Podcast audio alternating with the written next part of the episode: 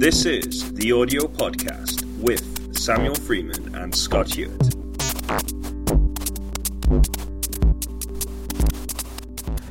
Hello, Sam. Hello.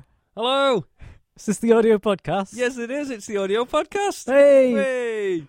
Oh, you know what? Um, we're recording this on Tuesday the seventeenth, but really we should be recording this on Wednesday the eighteenth. That's my fault. I can't make it tomorrow, which is when it's released. So today or yesterday. I, mean, when it's a podcast, so people listen to this whenever they want anyway. Well, well, that's true. So this is we're we're here on Tuesday the seventeenth, but to keep the uh, show naming and numbering sensible, we're we're this will be illustrated as Wednesday the eighteenth. So there you go. And it's it's number twelve. It is indeed And number twelve. the music production snowball report. Woohoo! Hey. um. Okay, let's get to it. Let's get to it. Uh, Okay. our first uh, first news item here. Um, how how good is Google's Instant Mix? Uh, this is the music uh, music beta, which, uh, mu- music by Google, which is now in beta, uh, American only release. Um, skipping past that, there they did a comparison of it, the iTunes uh, Genius um, Genius kind of mix, and the Echo Nest playlist engine. Yeah, we mentioned Echo Nest the other day. Here it is again. Um, a couple of weeks ago, I suppose that was. So comparing them, the how do you compare how good a playlist a playlist is? You know, so they've got a really good way of doing it, which is you give it your seed song and it generates a playlist for you, and then you go down that playlist and wonder how many times you have to scratch your head and say why is that there, and give it a score. Um, No, I actually happen to think that's part of the fun oh yeah, of of these kind of things. It- they call it the WTF test. Yeah, that's very good. Um, I, I guess in summary, the when it came to jazz, the um, the Ec- Echo Nest and uh, iTunes Genius did did very well, Yeah. but uh, Google uh, did very badly. Well, yeah. We should perhaps say this was using the, the writer's own personal music collection rather than any tunes in the world. So, but that was what his his iTunes music collection of about seven point eight thousand songs or something. So, Yeah, yep. I mean, all the way through. I mean, perhaps it's it's quite a good little read. Um, don't want to spoil it too much, but the the kick is that Echo Nest and Genius do pretty well. and uh, Google Music does uh, Does not. does pretty poorly. According to this one person's fairly subjective but Well, I suggest the biggest problem is also the actual um, the the actual library itself, isn't it? Because he kind of says that he doesn't have a lot of certain types of music or certain things Yeah. like that, and that's obviously going to cause problems with some of the results. and but it's there anyway. Um, the Echo Nest does very well, and I kind of felt there was a bit of a, a lean towards them a little bit. well yeah he ad- he admits that there's definitely a bias there and encourages people to repeat this with their own music collections so Yeah. yeah That's cool. Um, let's move on from there then. You know, I'm, I'm going to try and keep us going because we've got a lot of stuff here. Um, here um, for the UK listeners, I guess here, but the Guardian um, has a uh, ran an article this week uh, talking about the fact that live gig audiences are down a little bit. Apparently, for the first time ever, uh, Bon Jovi and Paul McCartney failed to sell out an arena. not, not at the same together, time yeah. But, i think they had you know, they each- independently, they failed yeah. to sell sell out arenas. What, what, I, okay, so the story is that although CD sales have been going down, live music concert ticket sales have been going up, and for the first year, that's dropped again. Um, Well, the idea being that you know live, you know, live gigs was going to save the music industry, wasn't it? They thought, they hoped, maybe. who's who? Who really is winning and losing here? I mean, I don't know. I, I'm I'm skeptical of the whole question of the whole article, the whole thing. It's basically reading as an economics stuff, which doesn't seem too worried about music or whether people are actually going. You know, if people are not choosing to go to an arena gig, does that mean they're not going to see music at all? Does that mean that nobody's getting a ticket sale out of this? Do they, you know, do they have any metrics for people going to pub gigs or small venues in towns? I don't know. I don't know. And then the and then they switch focus to talk about how there are less bands coming through and being invested in by the music industry. Uh, which because of the risk, isn't it? Well, I guess because because of the risk, it's an margin is shifted so far now, and the the risk on there is really, really, really tricky, isn't it? So which again, it's it's an economic point of view. Yeah. It's yep. I yeah. I, I thought it was an interesting, you know, it, it's an article to be there and saying that, you know, I- I think everybody would have to admit that the music industry's in a, uh, what they have been doing doesn't work anymore. And they need to start thinking about what they might do in the future, don't they? And this was one of the options. And Yep, they were openly positive about this area, and now, you know, that seems to have. But uh, statistics, st- statistics upset me because you can make them say whatever you want, and yeah, you can look at this and say, but that's if you, you know you can talk about the past ten years and then this one year thing, one year change in the trend. Does that mean anything? I guess the other issue is, um, you know, they're talking about big artists here, and I would suggest that the the healthiness of the music industry, the big problem with the music industry has been the lack of any kind of healthiness at the lower end of it. Really, is saying there's not a lot of, you know, th- there's only there's very few very prof- profitable kind of enterprises actually occurring that are significant, you know. Hmm. And there's so many. I'm saying if you think of like the pubs, of, pubs are closing down left, right, and center. This is true. They're not putting on live music anymore because they can't afford the bands because you can't pay for a band and make profit off what you're selling. You know, Yep. you, you know, it's it's not just the you know, it's the whole the whole thing is in a in a in a problem right now, and I think they need to you know, th- there's an issue, a much greater issue than whether a couple, you know, whether a few big superstars manage to sell out a massive arena tour again because. If their business model is we're going to make money by getting one guy selling one giant place out, that's a huge risk as a business, isn't it? It's not very good. Should we move on? I think so. All right, then. Um, part of the reason for our our title for this week's show, um, the recordist um, has de- detailing the fact that there's a new sa- um, sound effects library being released, and that is the Snowballs HD Ultra Sound Effects Library. um, I thought this was ace. Uh, recorded in North Idaho this winter. It's just a whole variety of sound effects about you know snowballs, glaciers cracking, and all this sort of stuff. Um, as, as always, the recordist.com has has a, has a little article about the release here, and you know they got pictures of them with giant snowballs and a, little detail about how they were, you know, how they did the recording and stuff. So I thought that was fun. It is a lot of fun. It's got uh, like some nice little technical details about the equipment views and everything's all in there. And as as always, SoundCloud is there as well. I say as always, it's often the case that SoundCloud is used as audio example insertion, which is there, Yeah. complete with comments. And, and those effects are available for download, so you can. Um, well, you have you have to purchase them, but you can purchase and download them. So, if you're doing something you need some snow, then you know. Right now in Huddersfield, there isn't a lot of snow outside, so Mm. you know, year-round snow. cool. All right, let's move on again. Uh, Pro Tools, uh, Pro Tools uh, MP9 is out. Uh, they announced it at Music Master. It's finally made it here, so you can you can run the upgrade if you want to. Um, I'm not going to say anything else about that. I don't know if you've got anything to add, Sam, but remember you talk about Pro Tools when we get to the main feature of today's show. yeah, I think we'll we'll save that for then. All right, then let's keep going. Let's keep. We're moving along quite nicely here. Oh, um, the uh, AHarker externals have been released. Uh, if you're a Max/MSP user, this would be of great interest to you here, especially if you're on OS X. Though the Windows versions are on the way. On their way, always on the way. These things, aren't they? But- oh, always on their way. Yeah. Yep, this is a great collection of. There's loads of objects in there with all sorts of stuff, looking at um, for real time and non real time analysis, spitting out all sorts of descriptors from the audio, improved Wiimote communication, and all There's a sorts really of stuff. great uh, convolution, the convolution reverb in there. I saw Yeah. a presentation about that um, earlier on this year. That's pretty. Uh, that's some pretty interesting stuff. Um, it, they're available for download. You can just literally go download them and put them in your folder and use them. So go check that out. You'll find the link for that obviously in our show notes. Um, if people were looking for the show notes, Sam, where would they find the show notes? Um, they go to wiki.theaudiopodcast.co.uk. awesome. That's where we got them now. So the show notes are a new, a new look, a new feel, new look show notes, and I think they're a lot better. I, I think they're a lot better. Hey, Mm. that's all that matters, you know. Um, you know, uh, an- another cool thing at the moment, uh, Sound on Sound are giving away some uh, free e-subscriptions to them at the moment. I think they're being a bit stingy. They are giving away two two free e subscriptions. They want everybody on the internet to to spread their name on Twitter with a hashtag and click like on their Facebook thing, and they're only giving away two. All right then.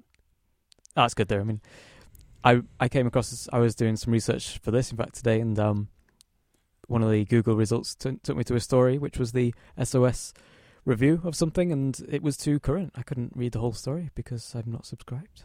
Poor me. Oh. Well, you know what? Here on the audio podcast, we we're willing to give away a million subscriptions to our podcast show. All we ask is that you press the subscribe Go button. button. And Yeah. that's it. Just That's- press that's subscribe and you'll get a free subscription to the audio podcast. This is getting silly. It is. In fairness to Sound on Sound, it's a great site, it's a great service, and It it's is. an opportunity to get some, you know, It is fantastic. get some access to it. To be honest, if you don't have access to it, I still read the magazine. I like the magazine, so yeah, I read the magazine. But um, yeah, if you you know, you, you could you know, opportunity to get a free sub here. That's pretty awesome. Cool. Let's move on. Um, our final piece of news before we hit the main features. Um, we we almost avoided having any iPad, iPhone, iOS related thing, but this is just awesome. You got to admit this. We couldn't miss this this one. Well, it's the Amen break. What are you going to do? Nice. Um, a, a, the Amen break. Um, iApp. Yeah. you you may now modify the uh, Amen break as you wish. Uh, you know, pitch pitch shift it, scratch it, whatever you want to do. It's an app available in in iTunes to download onto your um, iOS device. Have you had a go on this? know No, you- I haven't had a go on it yet. I only spotted it this afternoon. I was like, you know, I got to put that in there. Um, I'm probably going to avoid doing it. 99 cents. Uh, you know, 99 cents for an Amen break. It's. Yeah, I, I, I don't think the world needs more use of the Amen break right now, actually. Yeah. Maybe I, that's, I'm. I'm kind of shaking, nodding my head in agreement. Fair enough then. All right, so yeah, so let's get on to our main feature. Um, as we suggested last week, and as our, our main feature was with uh, Jason Hunt actually from last week. If you're Mhm. listening to the show, uh, Sam and I were heading off to the music production show, which was across in Leeds. Um, we went there. I went there on Friday. Sam, you were there Saturday. Yeah, I went along on Saturday to the armories there, and they were on the ground floor, and it was good, good little show, good atmosphere. Yeah, it was it, it, it was a, it was a cool show. It wasn't massive, which I thought was actually pretty cool because you could get around It was, Could, yeah. You could get around everything a lot easier. I thought. Um, yeah, I I I, re- I really enjoyed it. I went to a couple of the presentations. Um, did you make any of the presentations? Or? I didn't. I was planning to, but um, all of the things I was planning to see on the Saturday. Um, well, the first one I missed because it was quite early in the morning. I didn't get there in time, and the and the later ones I spoke to the people that were were going to be presenting in person, and so I kind of got the one to one version of what they were going to say. So I guess I could have gone anyway, but I, I bailed. Cool, but I had yeah, I had a great time going around talking to this, all the people in the stores, and yeah, well, Yeah. we're gonna go through well, some of that. we're, we're going to talk about that. So we we should stress um, we're not we're, we're not kind of sponsored or endorsed by anybody right now. If you were interested in sponsoring the show, then let us know. But um, so what you got? What what we're going to do now is just talk about some of the products that we had to play with at the show and kind of had a feel for. We we spoke to a lot of suppliers and we got some other bits. We're preparing to for for future shows as well. So th- these are just kind of our thoughts about some of the products we got to play with. Um, should should I kick it off? Yeah. So um, w- one of the things I played with, um, I'm sure you've seen this, um, the Shure PG42 USB mic. So it rather than having an XLR output, you actually have a, a USB output, and it Yes. has the built-in um, ADC inside it. Um, I had to play with it, um, and to be honest, I, I was kind of, I wasn't as disappointed as I thought I was going to be. okay, Let, us put it that way. Um, had a couple of cool features. You can you can plug a pair of headphones into it, and then send a monitor mix back down the back down the USB cable, as you would expect. I'm saying, of course, you can do that. Yep. So it meant that you could have it on your head, and there was actually a control on the mic which allowed you to vary the microphone input to your headphones and the audio from the computer to your headphones. that's a nice touch. So I was like, this is a really neat. You know, I could see loads of situations where this works. You, you know, have your mic set up wherever you want it to be, pair of headphones, plug it into your laptop, and audio in out, uh, USB class compliant. Yeah, that was fine. Um, yeah, so I, I was moderately impressed with it. To put it that way. Beyond that, what do I think of it? I'm I'm still not sold. I'm saying my big concern, first of all, is it's a USB connector. USB doesn't lock. It has very mm-hmm. little friction. I'm saying, how often do you pull a USB USB Type B out of something unintentionally? Yep. Yeah, it's it, it's it's not designed for that kind of handling. So this is definitely a studio situation. But And it's even also then, it's a one-shot studio situation because this is showing up as you connect it and it appears in your digital audio workstation as an audio device, which you can address the ins and the outs of. So there's no option there for plugging in extra microphones simultaneously.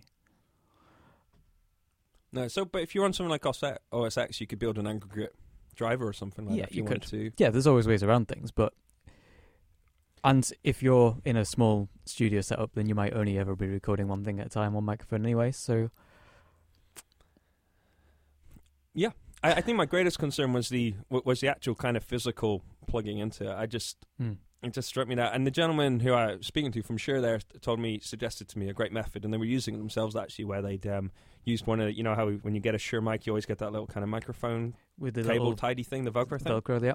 Yeah, so he demonstrated how he velcroed it like ag- against the thing there, and it had a little loop, loose loop for the final way, final bit. And I was like, yeah, that works. But at the same point, the USB connector isn't a, you know, it's not really designed for that. So I do wonder if they could do something about that, you know, and and maybe just fix that problem. Some sort of, you know, but then you want the USB cable to be universal, don't you? So that's the Mm, they, I suppose it would be possible to have something which is a it's universal compatible, but if you use this special one, it locks in. it locks in or something like that. It could be as um. But maybe that would just highlight the fact that that's a problem if they tried Yeah. to solve it. P- Possibly, I guess. The the point he did make though, which I, I did take on board very much, is here is what they have taken the opportunity to do though is to optimize every part of the chain. So by building the capsule, building the electronics, building the converter, and having it all in the one box, they are able to. They're probably able to optimize that and deliver it at a better price point than the than the broken down system would be. If that makes Indeed. sense. So I thought that was an interesting interesting thing. It it struck me as a great solution though. If you if you're just doing voice by yourself, this would be a this this would be an interesting solution. It's probably it's it's competitive price wise against buying a separate card, buying a mic. Hmm. And, And if you're doing primarily sequence based stuff and you want to expand into recording things, then I guess, you know, it would have other applications. It might be a good first microphone kind of thing if you if you're going in that direction. Because it means you don't have to worry about looking at a few hundred pounds for a microphone plus whatever for decent preamps if you if you've not already got a interface that's preamping. So no, that's tr- that's true. Um, moving on from that, um, should I do another product of my choice? Yeah, yeah, we'll keep the list in this order. Okay, then cool. So, um, and another set of products I saw were the Allen and Heath um, IDR32 and iLive T80, which are part of their kind of iLive digital mixing system. Um, did you did you check it out as well? I didn't see this one actually. No, I didn't see this. Oh, maybe they, maybe they didn't have it. Maybe they didn't have it set. But basically, it's the dig- you know this idea of a digital snake's been around for a while, and it's kind of worked. And what what they've done here is actually completely separate the two elements out. So you get the stage box, which then goes to Cat five with a proprietary standard. Yep. Which they then spew the audio information. uh, They they then spew control information backwards and forwards to the control surface, which can either be the the piece of hardware they had there was the iLive 80, but um I. I, iLive 80 even, but you could use an iPad or a laptop to do this as well, and then you can do the mix from there, and then it comes back out of the back out of the sound card. So, okay. um, you know, I've I've- seen a couple of arguments along this because obviously, if you had something like, uh, you know, I'm trying to think, if you had an eight to eight and a really long firewire cable, Yeah. you could do. It, it's basically what that would allow you to do. But this is obviously it's designed for installation. It's Allen Heath. It's built to a very high kind of life standard, and bulletproof. I was really impressed with it. Um, they had a couple of really neat features I loved. Um, on the control surface, if you want to do EQing, Yeah. Um, you can actually tell it to use all of the faders as if they were notch ranges inside the EQ band, Okay. which I thought was really neat. I haven't seen that on a digital desk. I don't know Mm. if somebody else has done that before, but I, I don't remember seeing that. I thought that was ace. So basically, you kind of say, right, I want to EQ, and you could have continuous controllers to do it like that. But if you wanted to do notch EQing, then you can actually hit the button, and it just spreads the frequency along your faders. And um, you know, the one they the one they had running there, I think it was a 12 fader, but you could, you know, it goes all the way up to 24 So it faders, 36. fader So you could into like a graphic EQ all right in front of you. That's which That's I thought was pretty awesome. Yeah. I thought that was pretty clever. Um, it's designed for live use though, so rather than it being a this button, this button, this button for a menu for a menu press, and what's this doing now? It's much more. Here's a big button, and when you press it, it lights up, and it says it's doing this now. So, Yep. I thought that was a, a kind of nice piece of polish there as well. Um, a couple of bits we've talked about, but you can in the actual digital conversion stage, you can get MADI cards, you can get network audio cards in there as well. So it's actually a complete solution for pushing audio all over the place, sort of stuff. So I thought that was a pretty cool mm. I was quite impressed. I was quite impressed with that device. Um, had, had a bit of a play of it, a bit of a demo on it as well, which was kind of fun. So it's certainly in a live situation, that's something. It's it's interesting to see where they're developing that stuff. It, it's developing where it should have been developing for years. I would suggest actually, because you know, there's nothing new going on in the Cat Five. It's just actually applying the digital. It- it's just to it. control. It's it's just control information, isn't it? And if you think you've had built-in built-in mixers on eight to eight Mark twos, you know, all the way down and, and all that sort of stuff. Yep. So there's, you know, I mean, but it, it's nice to see the development there, and I thought it was an, in- an incredibly good implementation. So that was pretty cool. So that's the um, iLive digital mixing system. They have a couple of videos and stuff up on the Allen and Heath side about that as well. It's nice to see Allen and Heath still pushing stuff out as well, because obviously their analog desks are Mm. were just spectacular, weren't they? What do you say? Well, what are we on to next? Um, this is, this is the last one that you've added here, I think. Um, Oh. which is the TL Audio. TL Audio, yeah. So um, TL Audio, they had um, they're, they're known for their more kind of vintage sounding stuff Mhm. and with kind of a kind of modern build to it. And the one that I played with there was the M1F Tube Tracker, which is basically it's a it looks like an old fashioned analog desk and it has valve amp, valve amplification stages and summing in it, but it's essentially it's a new build piece of hardware with the with the best of the old and, and the new in there. Um, it just sounded nice. I think that's probably all I really have to say to it. Okay, Yeah. it looks pretty good. I did spot this one, but I didn't st- talk to them. So yeah, It looks good. It was nice. I'm saying they were um, they were demoing it with a set of eight um, 8040 Genelecs. okay. Um, so it's a set of a set of monitor units I'm familiar with, and Yep. it was yeah, it, it sounded nice. There was a real it, there was a yeah there was a colorization to the sound, but it was the kind of valve colorization that you would expect to the sound, and it was nice. So you know, what I mean, I thought that was a cool piece of hardware. I'm going to try and follow. I'm going to try and follow up with them as well, actually, because I want to know more about how they how they see that stuff kind of progressing and what kind of stuff there is there is inside that sort of stuff. Mm. So that's pretty cool. Um, yeah, Sam, uh, SE. Yep. So We both Um, had interesting time. Interesting we did, yeah. today, didn't we? Well, apparently, um, this was. I was um talking to the guy about the microphones there. Um, he asked what kind of recording stuff I was doing. I told him that. Well, I kind of focused on the sampling type things I do, and he he suggested that their SE four four hundred A. I don't know how you how did, would you pronounce that SE four four zero zero A four four hundred. I'm going for. Um, However you want to, I guess. Yeah. but that's their kind of AKG 414 style all rounder with switchable polar patterns and Yeah. roll offs. And the thing I liked most about that is the shock mount doesn't go all the way around it, it only goes three quarters of the way around so that you can loosen it off and angle the microphone to any position without having to worry about having your cage on the side Yeah. which seems like a very sensible thing, and it makes the kind of positioning very flexible. yeah, And that's definitely the case. Yeah. yep, they're available as um, stereo pairs, so you can get a matched pair of those for. I mean, it's perhaps a little bit unfair in some respects to compare it to the 414 all the time, but I mean, they're they're the same class of microphone. They're doing similar jobs, except you can get a pair of these SEs for two thirds of the price, and they they seem pretty nice. I can't, I haven't had a chance to play with them and listen to them, so I can't vouch for that. But yeah, but they're not particularly new. They've been around for since at least 2008, from what I could tell today.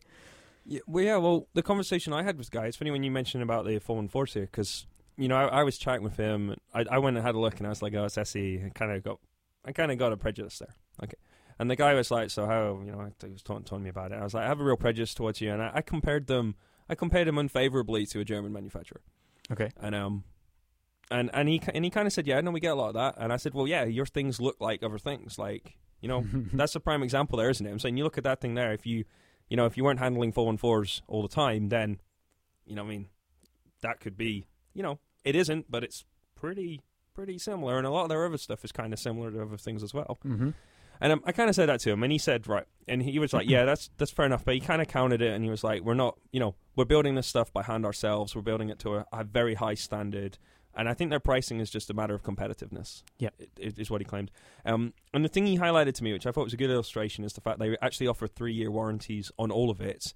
And if it breaks in three years, you just tell them it's broken, and they send you a new one. You Mhm. they get they're arranged. They're you know, you send them the old one, they'll send you a new one, and they have this kind of zero downtime. So I think their idea is they do it very it's very quick service in and out. And I was like, hey, fair enough. If the build quality is an issue, then you know what I mean. If I get a free, you know, if it breaks, I just get another one sent to me, fine. And apparently, the one you get sent comes with a brand new three year on it as well. So, Oh, okay. so it is like a, you know, what I mean. That's what they're saying there. So it's, you know, I mean, you can find the full details of the warranty. and You should read it. before you, you know don't don't go buying just because I said that. Like, but you know, so I thought that was kind of interesting of style. So that that was the exchange I had with him. But yeah, that was kind of cool. So he knows um he, he found well four four OOAs, I guess we're calling Mhm. that for now. That's kind of cool. What were the, the other mics they? The the as well? Voodoo ribbon mic series, they've got a couple of these. Um, so these are new. These are the VR one. Um, we were talking about is again, it's a quite a tidy little little boxy thing, and um, one of the first things I said is that's great, but you're careful not to put phantom power into it. And he said, ah, but they, they've thought of that because they've got it phantom protected. So if you've got if you're in a situation where you're using multiple microphones and you've only got one switchable power on or off, Or you've accidentally left the phantom power on. then you're not going to fry your ribbon because it's protected from that. And in fact, the slightly larger VR2 um, is an active circuit, so that actually requires the phantom power. All right. And the idea there is um, because it's still a ribbon microphone, um, so the output's lower than you might get from other microphones. So it makes the the pre preamp gain more critical. So Yeah. if you with the VR2, it's a much hotter output from it by having the active circuit in there, so that to kind of compensate for that. But the key thing, which I mean, we say everything looks like something else from them, but they certainly claiming innovation here because they've got their frequency response of these things goes is much more linear right up to the top, so their full range up to like 20 to 20k. Yeah, that's always been the problem with ribbons, haven't it? They tend to fall off at 10k pretty steep and pretty quick, which is why we all use condensers mainly, and you see tubes every now and again. That's why ribbons are kind of rare because of this limitation. But I mean, it's you say problem limitation, it's kind of character of them in, at the same time. But but here apparently we've got up and they're doing this. Um, well, they've got they have the Neve signature range microphone from a while ago. I don't know much about that. We didn't talk about it. Um, but that's a that's a very high end High end ribbon, ribbon. type yeah. thing. But forget that. With this, what they've got is a mechanical filter design. So the the gridding on the front of it is designed to to catch the low frequencies because the problem is that your Mm. high pressure from the will bend the ribbon element inside and that's and then it can't transmit the higher frequencies. So they've got it so that the higher frequencies should just pass through and the lower frequencies are kind of slowed down a bit so that everything's hitting at the same speed. That's that's what they say.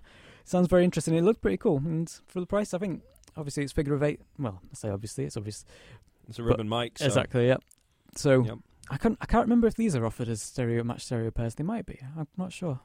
It didn't. s- I, I thought you said so, and um, I'm having a look No. on their site here right now, and It I'm doesn't- It's it's not saying that, but then I suspect they're probably built to a very similar kind of spec between each other, aren't they? So well, yeah, that's it. I mean, Uh, Sam, Sam is now flicking I through. flicking- So I- one, have- one of the great things about Yep. going to one of these shows is you get to pick up a mountain of glossy paper, of and it's always nice high bump. stock, isn't it? Yeah, So that's nice paper they got for their brochure there. It is really nice, and the stuff looks spectacular in it. it does. And they. I'm going past their um, Gemini series here, which are those are the ones that put out. You can have two independent outputs from those. You can have the the valve. It's, they're designed as valve microphones. So you've got the valve output on there, but there's also a solid state output. Yeah, the FET and you can take well. those. Yep, the FET. So and you can take them both simultaneously. So you can have one take with basically two microphone sounds coming out from the same microphone. and it's the one capsule going through two separate, with the output of the capsule being split into the two separate amplification stages as well. yes. So they're obviously exactly in phase. Yep. Because because of the physical location of the of the actual capsule is in the exact same place. Because there's one capsule. Whereas when you try and do that kind of stuff with like two mics, you always get that problem because you just can't. They can't be on top of each other. So Nope. well, you can get them as close as you like, but they'll never be quite there. It doesn't mention stereo matching on these, but I, you know, I think I was just getting mixed up in my head with the um, for 400A. But yeah, the 4400A comes with a nice case apparently as well. That's something I've noticed with it when you look at the um stereo stereo pairs and stuff. It's all flight cased up. I don't know. I'm I'm not I'm not really in the market for buying microphones anymore. But after after looking at all these ones, I've certainly got my mind ticking about what what would I do if I were. If you were if you were going to get something. Mm. Yeah. Anyway, let's let's move on. What thanks now Yamaha. Um, Yamaha, Yamaha, yep. were there. Um, they I, I got one cool thing from Yamaha actually. Mm. I'll just go. I'm just going to reach for it. I'll, I'll defer to you for a moment here. Um, well, yeah, they were showing a lot of things. They had um, a bunch of mixers and stuff, and um, I've mentioned before I've got a Pocketrak 60, no C24, that's what it's called. Um, I had a little chat with them about that, and they, they asked how I was finding it and comparison to that and the slightly more expensive model. Um, but my key question for them was it, they come with a clip. They've got a really nice design where the built-in USB connector mounts on to a little clip, so you can mount it onto a music stand or or anything that a clip will fit on, which is great, and it holds it really quite tightly and securely. But what happens if you were to lose it? I've thought I'd lost mine for a while. Um, it showed up. I'd left it on a microphone stand, and it was still there weeks later.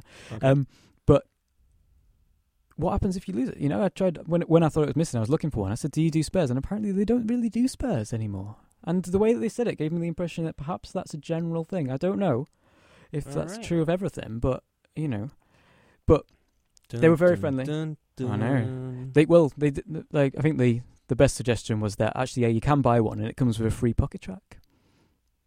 It's about the same price as one too. Oh, fair enough. That was a joke. Um, that was their joke. It wasn't that funny, really. Um, The the thing I loved the most about the Yamaha stand was the um they they have this very cool kind of paper fold out thing. Um the N uh, MG and MW application guide, which is their uh, current set of kind of mixers. yes. Um, not not the big digital mixers, analog mixers. Um, some of which are USB equipped, and therefore you can you know you can record straight into your DAW. You get stereo on that there. hmm And they have the ones that aren't USB equipped, and then they have the FireWire equipped ones, which are the ones with the full interfaces, so you can actually do eight in, eight out on on the FireWire interface. Um, however, the, the if you ever get the opportunity to pick up one of these paper application guides, it's pretty awesome. Yeah, it's a nice little. s- It's a very what's that A6 format size, but it folds out to a big thing, and it's it's good. Yep, And nice. it has like recommended EQ and compression settings for various things Yep. based on because the um this class of mixer, I should yeah, I'm saying the, the MGs and the MWs, they have the single pan pot compression control, which has a amalgamates all of the compression settings into one control. Yeah. So it does make it a little. it- It's one of those classic things. If you don't know how to use compression, it makes it really easy. If you know how to make use compression, the problem is, I want this compression. Where do I put this dial to get this compression? And what they have here is a nice kind of, it's it's a nice kind of guide which basically solves that problem Mm. from both sides, which I think is really kind of clever. So I was very impressed with this. I, in all the bits of paper I acquired, this was my number one bit of paper actually. This uh, application guide. So if you get the opportunity, you should get one. Definitely. Yep. Um, I would offer to like take a picture and put it online, but the thing is, first of all, I well I can't because it's not mine, and secondly, it's folded, so it has all these creases in it, and it would just it just wouldn't work. But it's cool nonetheless. You can't see it, but I am. I'll point it at the microphone right now while Sam segues, just so you know the mic gets a good view of it. Okay. Um, moving on. So we said so Yamaha don't do spares, but apparently Sennheiser do. Um, the other specific question I went with was I went to speak to the Sennheiser guys who were displaying mostly headphones, and um, I had a headphone question. I've got a pair of um, HD 200s that I bought about six years ago, which were for a time my main headphones, almost embarrassingly so. But um, No, I don't fair headphones. they do the job. Yeah. Um, I I find it it's good if you're moving around into different studios and things. I like it's good to be able to take something which you know what it sounds like. So people might take people often take CDs and such to play across the speakers, so they get an idea of whether the bass frequency is right and stuff. Yeah, like that's that's yeah. You're looking at me because you know that I, I do know. that. Yep. You know what I mean? He, Sam also knows the, na- the name of the track I use for that purpose, actually. But there we go. We're just there. um, it's a very good track. I always I always found that carrying the headphones around means that you know you can plug in. Never mind if what this room sounds like. If you want to know what it sounds like, I know I know what the bass response is like is inside these cans, and I carried them around in a little box in my bag. And actually, the reason I stopped using them was that they were just too big, taking up too much room in my bag. I went for a pair of buds instead. Um, I bet they've got some stunning low low, low frequency response there. I'm sorry, that's a distraction. Carry on. they're Uh, not bad actually. spares. Um, yep. So, but yeah, they're getting a bit knackered. My um my five year old now has hold of them. He they're they're now they're now his main pair of headphones when he's playing computer games we don't want to hear. So they're they're they're a bit worse for wear now, to say the least. So I said, you know, what do I do about getting spares? You know, I could go and look, or I could just ask. And they said that although it used to be difficult in the past to find it, now you can get there straight through their website. They've got a list of recommended. So they're not doing it themselves, but they do have a list of recommended Recommend suppliers who provide it for you. Anyway, That's cool. Um, yeah. Well, next? Um, propeller heads. Did you did you get to the propeller head thing? I think it was probably early in the morning on both days. I don't know. No, it it wasn't. I think it was later on the Friday, but Oh, I didn't get there. It's fine. Well, I've I don't have a good excuse. well, that's all right. didn't make it. I'm At sorry. least you made it something. Um, in the in the halls. Yep. Okay, I'm going to try and say his name now. Mattias Häggström Gerdt, perhaps. Anyway, Fantastic. he's he's um also another sound. Anos S. He's, his Twitter is an abbreviation of another sound. He's he makes um, music for computer games and stuff like that. He's been doing that for years and works almost exclusively in Reason and Record. And he was there on Propel, like demonstrating the Propelhead stuff. I spoke to him, and yeah, I'm. I was I was suitably impressed with the demonstration of Record and things it can do. Um, Oh, cool. so, and he they had discs. Um, you can download demos of these things. We mentioned last week we are talking about the Propeller Heads Music Making Month, which is of course still ongoing. So, So, check we that talked out. about that last Yep. week, didn't we? The Propeller Heads mm, M M M. Um, yep. So, in fact, I think Matthias is presenting one day on uh, this Wednesday. I think he's probably giving a similar talk to what he was doing in Leeds. Oh, very cool. So you can all check that out if you want to know what Record can do. Yeah, I think it's. I'm definitely gonna have go on only demo on that. Which at first I was putting off installing it in case it was a time based thing. You know, if, if I've only got a month to play with this, then I don't want to install it now because I'm busy in the next couple of weeks. Of course, yeah. Um, I eventually found online a description of what the limitations are, and you can do anything in it except open the things that you have saved. So you can open it, work on things, save it, open it, work on things, save it. You, yeah, you cannot reopen the things that you have saved.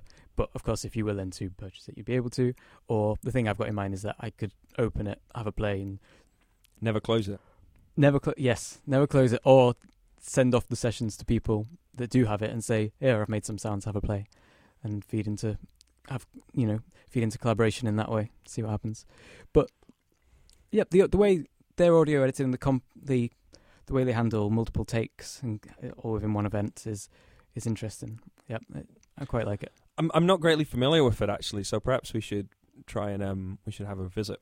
We should you know maybe try and organise something and find out a little bit more about it. That might be kind of cool. Definitely.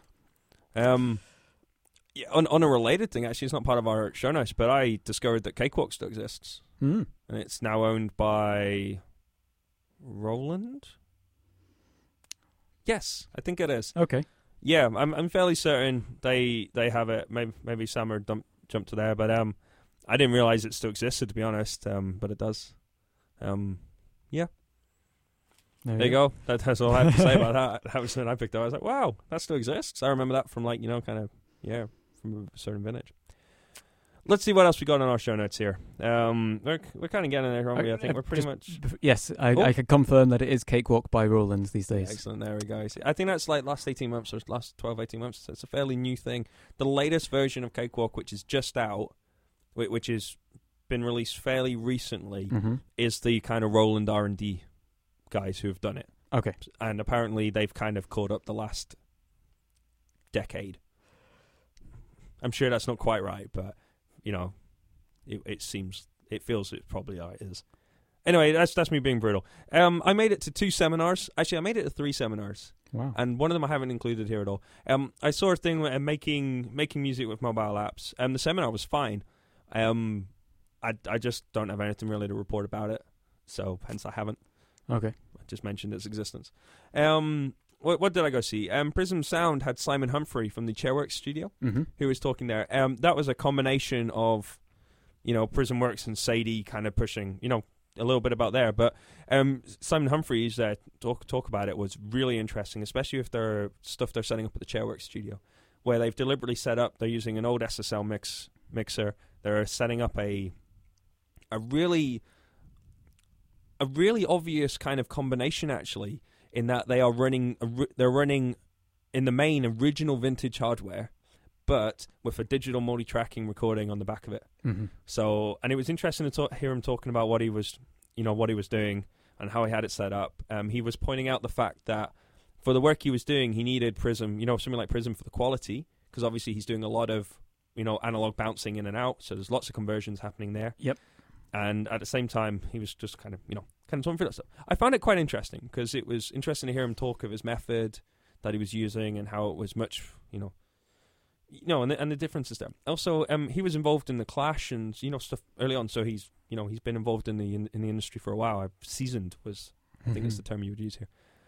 And it was interesting to hear him talk about the differences as well. And I, one thing that he said that really struck me, he was just talking about the big difference he feels between now and then is that now we're used to, you know, you're mixing on a laptop and you have these constant modifications and modifications, and the mix never really ends. You just, you know, every day you hear it, and you know, you get to that classic point, don't you? I'm saying it might not, it's it's not better, it's not worse, it's just different, and you can basically do that indefinitely. Yep. Whereas he was saying in the old days when you had, you know, limited amount of hardware time, and that was it. You you you were in the practice of building mixes, and the mixes were built and done, and that was the end of the end of it, which I thought was cool.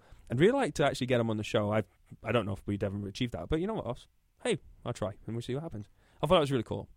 The other thing I went to, and I'll be honest, I only stayed for half of it, was the Roland Roland Jupiter 80 launch. Um, yeah, you know they they had two of them there. Apparently, they were the only two in the country at the moment. Um, it's a synth which makes cool noises. It's got nice colours on the buttons. Yeah, it's kind of fun. Um, Sorry. the, the the most amusing part of it, and in many ways it would have been cool to record it, but we wouldn't have had rights and we couldn't use it anyway, so I didn't. But he did play all of the uh, launch. W- w- did you go? Did you did you see it? Oh no, you I didn't, saw no. it. No, I, I didn't. Yeah. Yeah. But um, he in in the first part of the presentation, they kind of played. They went back through all of the classic Jupiter sounds, which are obviously on it, Yep. and played all of the kind of you know famous parts using those sounds. So that was kind of fun. But yeah, I find that's a kind of trade show thing, isn't it? Everybody goes around playing like synths with vintage sounds, and they play the bits that were played on those vintage sounds. It's, Yep. You kind of feel if you don't know one of those things, you're you're not really there. You shouldn't be there. It's. That was actually I, I forgot to put it on the notes. One of the um, presentations I was going to go to was oh I, I think the opportunity might be gone now because I'm not going to be able to remember its name off the top of my head. Where's the piece of Re- paper? re- reach for the piece of paper. Then he's gone for the piece of paper. He's looking. I'll vamp it. Da, da, da, It's the the Arturia Origin keyboard. So that's the um the desktop modeling thing which has been available for a few years. Now has a, a keyboard version, Huh. which was kind of fun. But again, it's just it's vintage things modeled, which you can get in VST more and in our RTIS. Things exist, and here is a hardware version of them with knobs and programmable, and it means that you can take the oscillator out of one vintage synth and put it through the filter of a different. And I just find it. I kind of try to imagine how I could ever use this, these things or what Hmm. what I'd be doing, and you know, I can see situations where that kind of thing would be great and as a performance thing, but hmm, I thought it was a cool show. it was. There you go. It, it was a cool show. Um, I know that the music production show guys are hoping to do some more shows as well. And from what I can understand, they're they're trying to kind of keep this kind of regional focus to the event, which is kind of cool. Yep. Um, so you know, I, I definitely recommend kind of keeping track of what they're doing. We're going to keep track of what's going on. So if they get another show organized, we're we'll have details on it here. Mm. The final thing to mention is that there was some preferred pricing options there as well. I, I picked up a, uh uh Tascam recorder, one of the little, the, the entry level Tascam recorder. I got a great price on it, which I thought was awesome. That was really, you know, that, that's always a nice thing about there as well. Um, you know, so it's always worth going to check out. And even, even if all you want to do is go and play with loads of stuff, you could do. Actually, you know, that's something we haven't mentioned at all here. Go so I, I played. I, I went to the Korg stand and I played with like loads of I stuff I was there. just thinking about Korg. Yes, I I was kind of with but the I don't feel there's a news. There's not really anything to report other than Korg are making really fun toys. Well, you see, I said it really fun toys. really fun toys. Is that wrong? Is that what I should say? Are they, are they more than toys? I'm saying they probably are, but they feel like toys at times.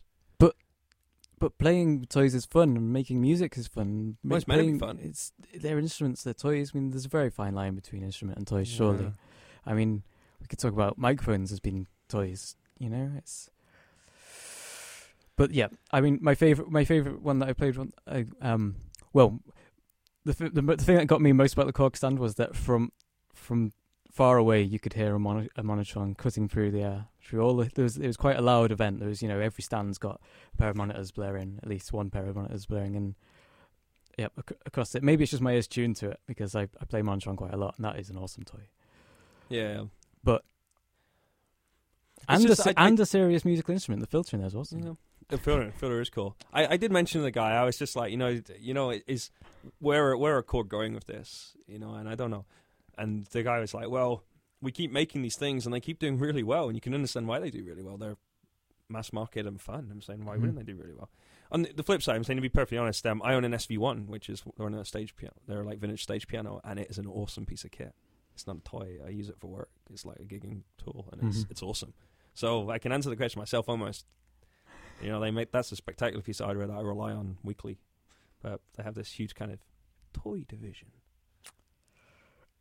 It's ace. Well, you know, I think it's cool that our stuff's going this way, isn't it? That's awesome fun.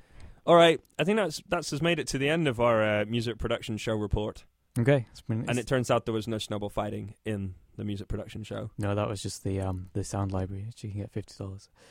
But that's because we need, you know, we need a witty title. That's, that's part of what we have to do.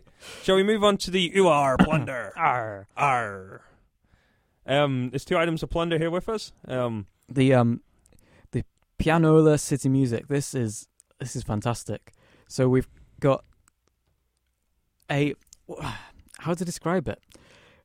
It's a mechanical piano. It's a player piano, except instead of having a instead little of having a paper punch card, inside, you have a huge, as wide as the keyboard, cityscape cityscape relief. So it's a On- th- it's a it's a, on a cyl- wheel. a cylinder Oh, on a cylinder, wheel. that's It's a cylinder with, and across the surface of the cylinder is three dimensional objects, which are the city buildings poking out, and it and they're attached to like a hammer mechanism which articulates the keyboard, the piano keys.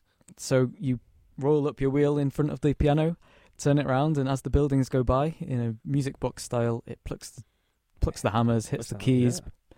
piano plays, cityscape, fantastic. There, there's a couple of cool videos, um, cool videos up there as well. Um, I grabbed this from infosthetics.com, which is Mhm. a which, which isn't a music site at all, but it's a really cool site, and this just struck me as a kind of plunder item. So, as always, you'll find the show note. The show notes have the information there.